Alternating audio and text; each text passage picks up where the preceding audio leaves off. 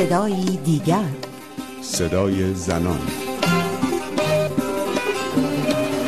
به هر شبکه اجتماعی که سر بزنید. هر بار که هشتگ من هم را جستجو کنید با ده ها روایت جدید از آزار جنسی زنان روبرو شوید.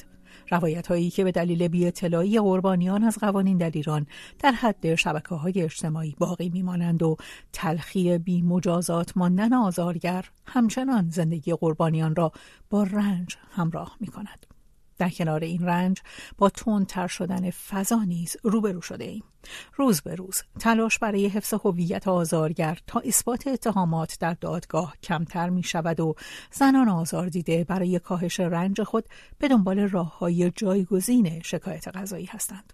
در برنامه این هفته صدای دیگر فرنگیس بیات حقوقدان و پژوهشگر مسائل زنان ساکن آلمان مهمان من رویا کریمی است. خانم بیات با اینکه مدت هاست موضوع آزار جنسی در شبکه های مختلف اجتماعی مطرح میشه چرا هنوز این افشاگری ها و روایت ها همچنان ادامه داره؟ اگر بخوایم فضا رو ترسیم کنیم یا یک با دقت اندکی بیشتر ببینیم زمانی که این بحران اجتماعی وجود داره هیچ یک از اون مراجعی که می‌تونه راه حلی رو برای مسئله پیش بذاره و مسئله رو به یک شکلی هدایت کنه یا حل کنه کار نمی‌کنه. نهاد قضایی در نهایت زمانی که تنها آزارها و چه تکنیکال تجاوز جنسی داره قابل رسیدگی اون هم چالش خودش رو داره. خیلی از آزاردیده ها به واسطه حکم احتمالا اعدامی که برای آزارگر صادر خواهد شد چه بسا از طرح این مسئله چهرفروشی کنند چون در واقع گمان می‌کنن که با طرح این موضوع ممکنه موجب گرفته شدن یک جان بشن. در سوی دیگه ما بحث خب به هر حال سرکوب اجتماعی گسترده رو داریم. ما هیچ جنبش قابل شناسایی به لحاظ فضای اجتماعی نداریم. سازمان های زنان سرکوب شدن جمع ها سرکوب شده گروه ها هر روز باید به سازمان های اطلاعاتی جواب پس بدن. اینی که اساسا پیگیری این بحران از سوی جامعه خیلی با هزینه های بالای همراهه. تنها چیزی که باقی میمونه یک افکار عمومیه که مطالبه خیلی جدی داره و تنها فضایی که می‌تونه این صداش رو بلند کنه رسانه های آنلاینه. یعنی اون جامعه ای که از ما دریغ شده در فضاهای آنلاین تونسته تا حدودی جبران بشه. و اگر می‌بینیم که بسیار پردهداده و بسیار روی مسئله حساسیت وجود داره به دلیل اینکه ما جامعه واقعی که درش زندگی بکنیم رو از دست دادیم. این رسانه های آنلاین یک شکل جبرانی از اون جامعه واقعیه و به نظرم که موضوع هم بسیار مهمه و هم متاسفانه بسیار پربسامده پرتکراره.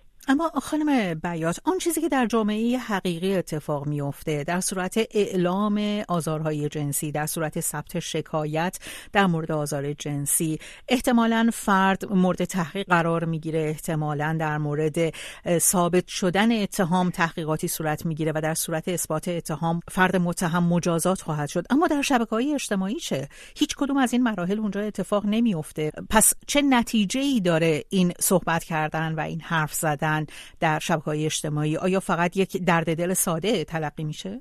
به طور قطع که اینطور نیست. به نظرم میاد مکانیزم طرح شدن این روایت ها در فضای آنلاین چند کارکرد مهم با خودش میاره. قبل از هر چیز اینه که این مسئله رو تبدیل به یه مسئله عمومی می‌کنه. این فریاد رو می‌زنه که این مسئله همه جا هست و برای همه هست. این موضوع خیلی مهمیه. ما که مسائل رو معمولا از چه طریقی عمومی می‌کنیم؟ از طریق آموزش عمومی می‌کنیم. وقتی راه آموزش کانال آموزش مسدوده شما می‌تونید در واقع این کارکرد رو برای بیان روایت ها در فضای آنلاین قائل بشین که اینها کارکردی رو که نهاد دیگری جای دیگری میبایست انجام بده دارن جبران می‌کنن. مسئله رو عمومی می‌کنن توجه عمومی رو جلب می‌کنن و از اون مهمتر اینه که جامعه رو به مسئولیت خودش برای مقابله با این سیر آزارگری آگاه می‌کنه. این اتفاق کمی نیست. درسته که وقوع این آزارها و تکرار این آزارها بسیار بالاست اما در عین حال خیلی فضای ناامیدی رو هم ما نباید ترسیم کنیم ولی خانم بیات در جامعه پر از تبعیض و قوانین ضد زن چرا زنان نباید از انتشار اخبار مربوط به آزار جنسی ناامید بشن؟ به این دلیل که مسئله شدن اینها بین مردم حساسیت مردم رو نسبت به وقوع اینها بالاتر می‌بره. ما آمار و ارقام یا معیار دقیقی فعلا نداریم که بگیم که رفتارها از این بازه زمانی به اون بازه زمانی چنین تغییراتی رو کرده. اما میشه اینطور پیش بینی کرد که زمانی که مردم نسبت به موضوعی حساس میشن احتمالا که هم بیشتر مراقب رفتار خودشون هستن و هم اون کسانی که در این فضا مسئولیت دارند اندکی بیشتر احساس در واقع مسئولیت اجتماعیشون رو درک می‌کنن و برای رفع این مسئله کار می‌کنن.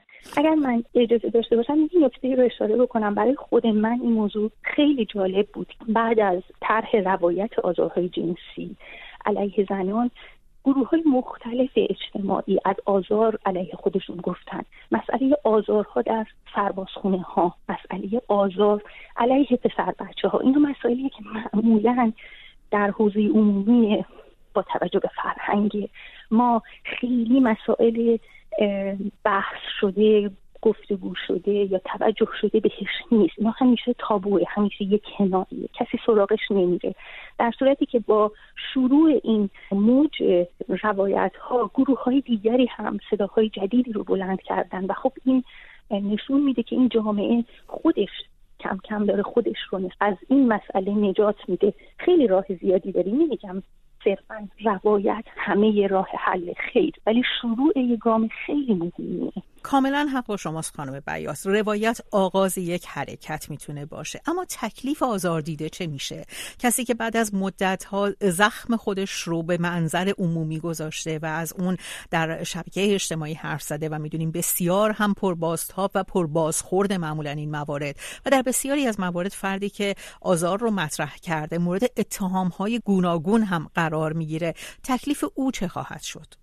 طرح آزارها همینطوره. هم اینکه روایت کننده مورد فشارهای بیشتری قرار بگیره و گفته میشه که تا زمانی که میزان تحمل کافی برای دریافت ضربه های بعدی رو ندارن اصلا اقدام به چنین کاری فعلا نکنن. چون واقعا فشار مضاعفی رو به روایت کننده وارد می‌کنه. اما مسئله ای که وجود داره و من فکر می‌کنم که خیلی خوبه روش فکر بکنیم اینه که در قیاب رویه های قضایی در قیاب مکانیزم های حقوقی در قیاب مکانیزم های مدنی یک افکار عمومی می‌بینه که آزار دیده فقط این فضا رو برای بیان مسئله خودش پیدا می‌کنه. و مسئله اما اونجا دشوارتر میشه که وقتی پاسخ مناسبی پاسخ جبرانی مناسبی نمی‌بینه من ترسم شخصا اینه که این رویه های روایتگری تا زمانی که نتونه در کانال عدالت ترمینی به پیش بره یا یک شکلی از جبران رو بتونه به دست بیاره ممکنه به قدری خشمگین بشه که سراغ رویه های تلافی یا انتقام جویانه بره. یعنی اصلا اتفاق عجیبی نیست اگر اینطور پیش بیاد. کما اینکه می‌بینیم بعضی از روایت ها با خشم ابراز میشه. کسی که آزار دیده قصدی بر آزارگری مجدد نداره اما از اونجایی که هیچ یک از مکانیزم ها کار نمی‌کنه و حتی آزارگرها کمترین تلاشی برای جبران رویه های رشد قبلیشون نکردن این خشم رو افزایش میده و بعد قاطی شدن این فضا با هم دیگه. اینکه شما به عنوان یک راوی قصد اول بیان مسئله خودته و بعد کسب حمایت از جامعه ممکنه یه شکل دیگری پیدا بکنه و به سمت سوی بره که دیگه خیلی واقعا قابل کنترل نباشه. خب نتیجه این خشم چی میشه؟ زنان ایرانی سال هاست که در جنبه های مختلف زندگیشون با تبعیض و بیعدالتی روبرو هستن. بالاخره یه جایی خشم خودشون رو نشون میدن. از اونجایی که اینها هیچ مکانیزم های روشنی نداره. ما هیچ نهادی که پیگیر این مسئله به طور خاص باشه نداریم. مسئله که به وجود میاد اینه که ما کلهای آزارگری رو از مردان ممکنه بسازیم و این رو به همه مردها منتصب بکنیم. مردهایی که همشون آزارگر نیستن اونها به طور بالقوه می‌تونن از حامیان جنبش مبارزه با آزارگری باشن.